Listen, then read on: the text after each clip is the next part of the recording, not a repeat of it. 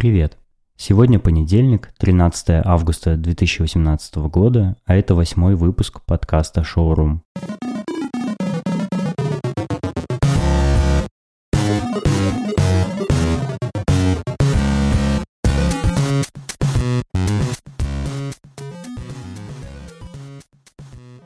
Спасибо, что слушаете и присылаете комментарии. Это приятно и важно. Как я уже писал в Твиттере, может показаться, что это банальность, но чем больше комментариев я получаю, тем лучше понимаю, как сделать подкаст качественнее с каждым выпуском. Это так и работает. Пока есть обратная связь, есть и прогресс. Я получил несколько отзывов о предыдущем выпуске с Сергеем Калабиным в гостях. Тема оказалась интересной для вас, поэтому я постараюсь чаще приглашать гостей. Несколько комментариев были о том, что выпуск получился тихий и приходится выкручивать громкость на максимум, чтобы все слышать. Особенно если слушаешь подкаст в метро или на улице. Поэтому в этом выпуске я исправил ошибку и сделал свой голос значительно громче. Еще одно изменение связано с фоновой музыкой. Теперь у меня есть вступительный, промежуточный и завершающий джингл, поэтому музыка в фоне не будет мешать вам слушать мою речь и не будет резонировать с вашим темпом. Например, если вы едете на велике или бегаете в парке, у вас уже есть какой-то заданный темп, и темп музыки мог с ним не совпадать. Впредь такой проблемы не будет. Прошу прощения за самую длительную задержку между выпусками. Она произошла по трем причинам, о которых я сейчас расскажу.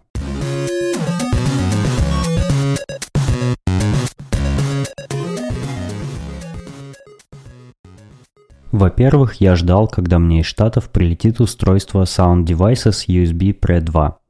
Это аудиоинтерфейс, который усиляет сигнал динамического микрофона и из аналогового делает его цифровым.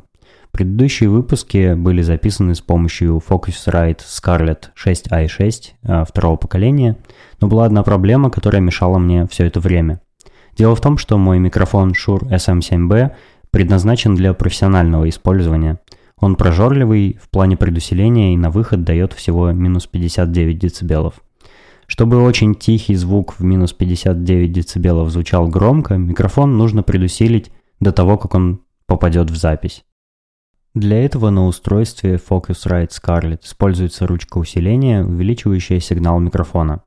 Но это устройство умеет усиливать примерно на 65 дБ, а этого недостаточно, чтобы запись с микрофона SM7B была достаточно громкой.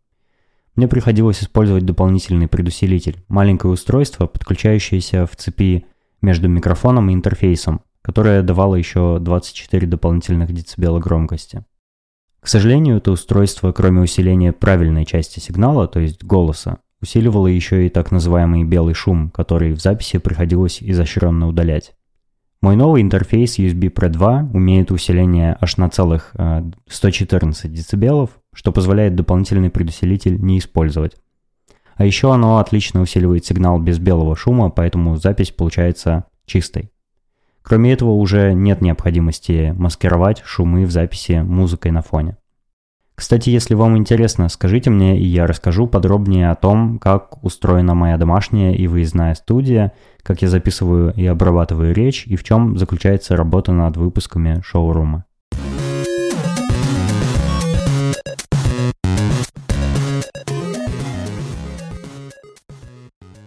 Вторая причина, почему так долго не было нового выпуска подкаста, это концерт группы The Antwoord – это был уже третий их концерт в Москве, на который мне удалось сходить. Тиантворд – это троица из Кейптауна, белого города в Южноафриканской республике. Они играют очень странную, не похожую ни на что музыку. Их жанр – что-то типа смеси рейва и рэпа, и все это в африканском стиле. Поют они на смеси английского и африканца, звучит диковинно. Я очень люблю их, мне нравится драйв и энергичность их треков, если интересно, советую послушать их самый знаменитый альбом Tension. Он, пожалуй, наиболее приближен к популярным жанрам, поэтому после него легче будет понять предыдущие и последующие альбомы.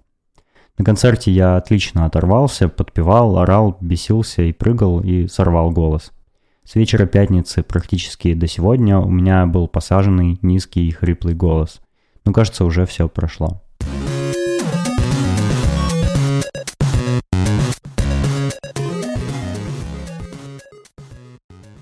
Третья причина задержки в том, что у меня выдалась насыщенная событиями и делами неделя, посреди которой я все никак не мог заняться подкастом. В субботу в моем районе Хамовники владельцы группы местных ресторанов организовали гастрономическую вечеринку, как они это сами назвали. В бизнес-комплексе «Красная роза» были палатки с едой, вином, устрицами, пивом, фалафелем и прочими угощениями, разумеется, не бесплатными.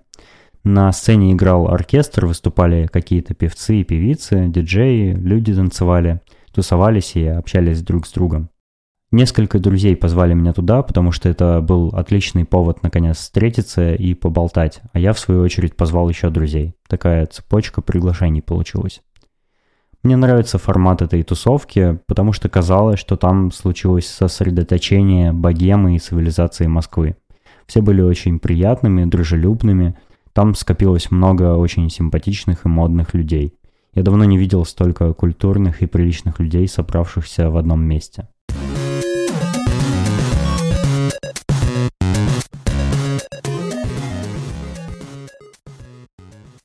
Еще одна тема, о которой я хотел бы поговорить, это Nintendo Switch и как так получилось, что он у меня появился. Большую часть времени я был, как называют, ПК-боярином. Так исторически сложилось, что моим первым игровым устройством, как и у многих, был ПК. Знакомство с компьютерными играми у меня произошло задолго до этого, когда родители меня брали в гости к своим друзьям. Это был чуть ли не первый компьютер, что я видел в своей жизни – у них я поиграл в такие игры, как Little Big Adventure, Full Throttle и The Neverhood. Последние две и по сей день одни из самых моих любимых. Еще в Новосибирске у моих соседей по даче был ноутбук, на котором я наблюдал за игрой в Lands of Lore. Это очень старый RPG. Я был тогда еще совсем мелким и не смог бы поиграть в такую серьезную, глубокую игру сам. Тем более, что она была на английском языке но я наблюдал, как в нее играют и слушал комментарии и объяснения. Потом у меня появился свой компьютер, затем я его апгрейдил, ну и так далее. Конечно, до компьютера у меня была игровая приставка Dendy, это русско-китайский аналог Nintendo Famicom. Но почти все серьезные игры пришлись в моем детстве на ПК. Я видел у своих друзей и одноклассников приставки PlayStation с играми вроде Tony Hawk's Pro Skater и Mortal Kombat, и прочими. И с одной стороны тихонько им завидовал, потому что игры на консолях почти всегда были мультиплеерными, можно было играть в режиме сплитскрин с друзьями. А с другой стороны, почти ни в каких играх я сам себе не отказывал, потому что с легкостью покупал в магазинах диски со свежими игрушками. Консоли тогда мне казались сомнительным устройством для игр и, в общем-то, кажется до сих пор, потому что их нельзя было апгрейдить, Э, графика со временем устаревала, игры стоили очень дорого, их сложно было достать и так далее. А о Nintendo я практически вообще ничего не знал. Все, что я знал, заканчивалось приставками Famicom и играми про Марио. Но однажды, лет 6 назад, я увидел у друга Nintendo 3DS. Тогда эта приставка меня довольно сильно удивила, потому что в ней была одна необычная функция. Она позволяла видеть без специальных очков 3D-изображение. И это был, пожалуй, самый глубокий эффект 3D, который я вообще видел когда-либо. То есть ты смотришь на экран, а видишь объемные объекты. И это впечатляло. Вообще, в целом, 3DS напичканы какими-то технологиями, программами, которые делают взаимодействие с этой приставкой интересным. Например, там была соцсеть Miiverse, Э, в которой можно было рисовать какие-то картинки стилусом на экране, делать записи, выкладывать скриншоты из игр. И там не было никакого мессенджера, можно было вот только в комментариях как-то взаимодействовать с другими игроками. Еще там есть система геймификации и поощрений. Когда ты носишь приставку с собой в рюкзаке, например, набранные шаги обмениваются на монетки, которые ты можешь менять на бонусы в играх. Nintendo славится устаревшим железом в своих приставках, но еще и зломысловатыми и затягивающими внимание системами и играми.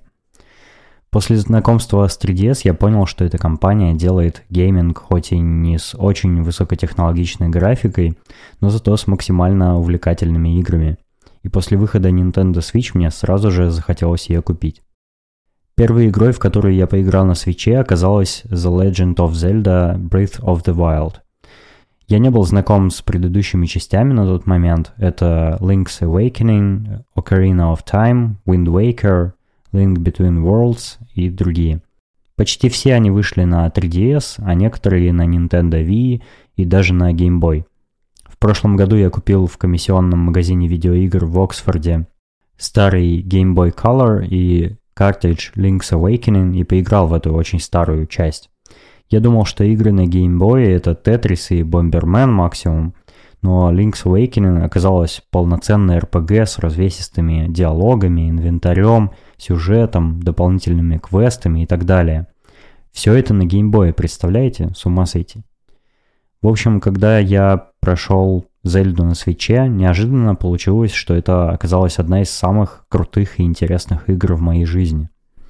Потом я играл на свече по сети в Super Mario Kart 8 Deluxe, ремастере игры с Nintendo Wii, а затем в Super Mario Odyssey. Я пропустил остальные громкие игры Nintendo, которые годами выходили на их приставках, но с уверенностью могу сказать теперь, что игры Nintendo просто невероятные. Они совсем не похожи на все то, что выходит на PlayStation и Xbox. Они совершенно не голливудские, не для взрослых, семейные, веселые и очень добрые и искренние. Где-то месяц назад я прочитал статью, интервью э, с руководителем департамента разработки в Nintendo Шиния Таканаши, в котором он рассказывал, в чем же секрет успеха их игр.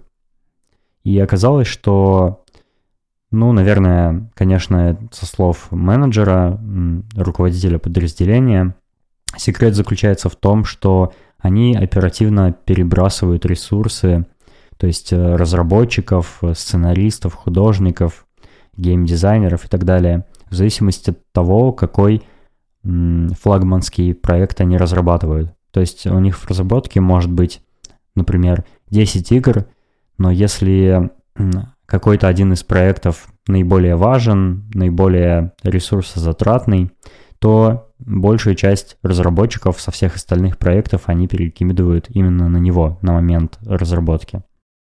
И результат, конечно, потрясает, потому что игры их очень проработанные, детальные. Там невероятное количество мелочей. Пока я играл в последнюю Зельду на свече, больше интереса доставляло проходить даже сайт-квесты, чем основную сюжетную линию.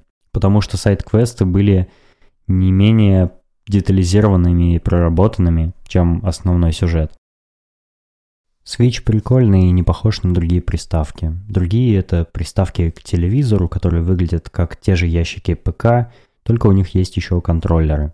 Switch больше похож на портативную приставку. В общем-то, он и есть портативная приставка. Ты сначала играешь в таком режиме, а потом вставляешь ее в док и мгновенно продолжаешь уже с подключенным телеком. Практически никаких задержек при переключении. Еще можно во время игры нажать кнопку питания и убрать консоль безо всяких пауз и сохранений, а потом достать, нажать кнопку и продолжить с места, где остановился. Все такие взаимодействия игрока с приставкой быстрые, моментальные, интуитивные и очень приятные. Приставка спроектирована так, что задумываться во время ее использования не приходится вообще. И это прекрасно. Последняя игра, в которой я сейчас в основном играю, это переиздание старой трилогии Crash Bandicoot э, с PlayStation. Тогда я совсем эти игры не застал, а сейчас наслаждаюсь. Это та самая игра, в которую играют персонажи последней части Uncharted. Crash Bandicoot э, простая по механике, твоя задача бежать вперед, преодолевая препятствия и собирая фрукты и монетки, но в то же время сложная, потому что старая, а значит хардкорная. Я успел попробовать все консоли последних поколений, PlayStation 4, Xbox One, Switch, и если вы задумываетесь, какую консоль для игр приобрести, смело рекомендую именно Switch вы точно не будете разочарованы и получите кучу удовольствия. Порекомендую несколько игр, с которых можно начать. Конечно, в первую очередь Zelda. По сети классно играть в необычный Fighting Arms, где контроллеры Joy-Con используются как кулаки. Или можно гонять в Super Mario Kart 8, она веселая и соревновательный дух в ней лишен негатива. Super Bomberman R — это та самая игра, где вы расставляете бомбы в лабиринте, чтобы уничтожить врагов. А Sonic Forces — классная новая часть про быстрого ежика, собирающего на своем пути монетки. Кстати, еще один плюс свеча в том, что игры, кроме ставшего уже привычным электронного способа, распространяются еще на картриджах, что добавляет свечу олдскульности и позволяет ими обмениваться с друзьями.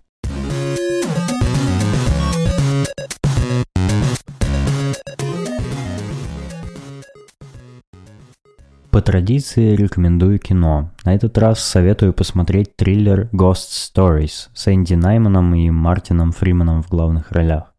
Он рассказывает о разрушителе мифов Филиппе Гудмане, работа которого заключается в разоблачении предсказателей и шарлатанов, общающихся с духами умерших.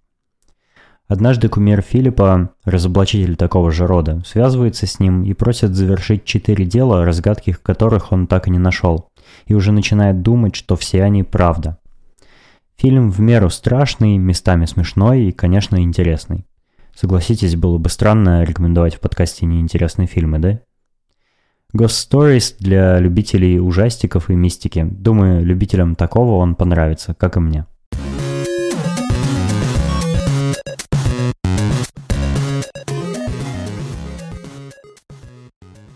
На этом все. Спасибо, что послушали. Оставляйте комментарии на SoundCloud или отправляйте их мне в любой из соцсетей или на почту. Пока. thank you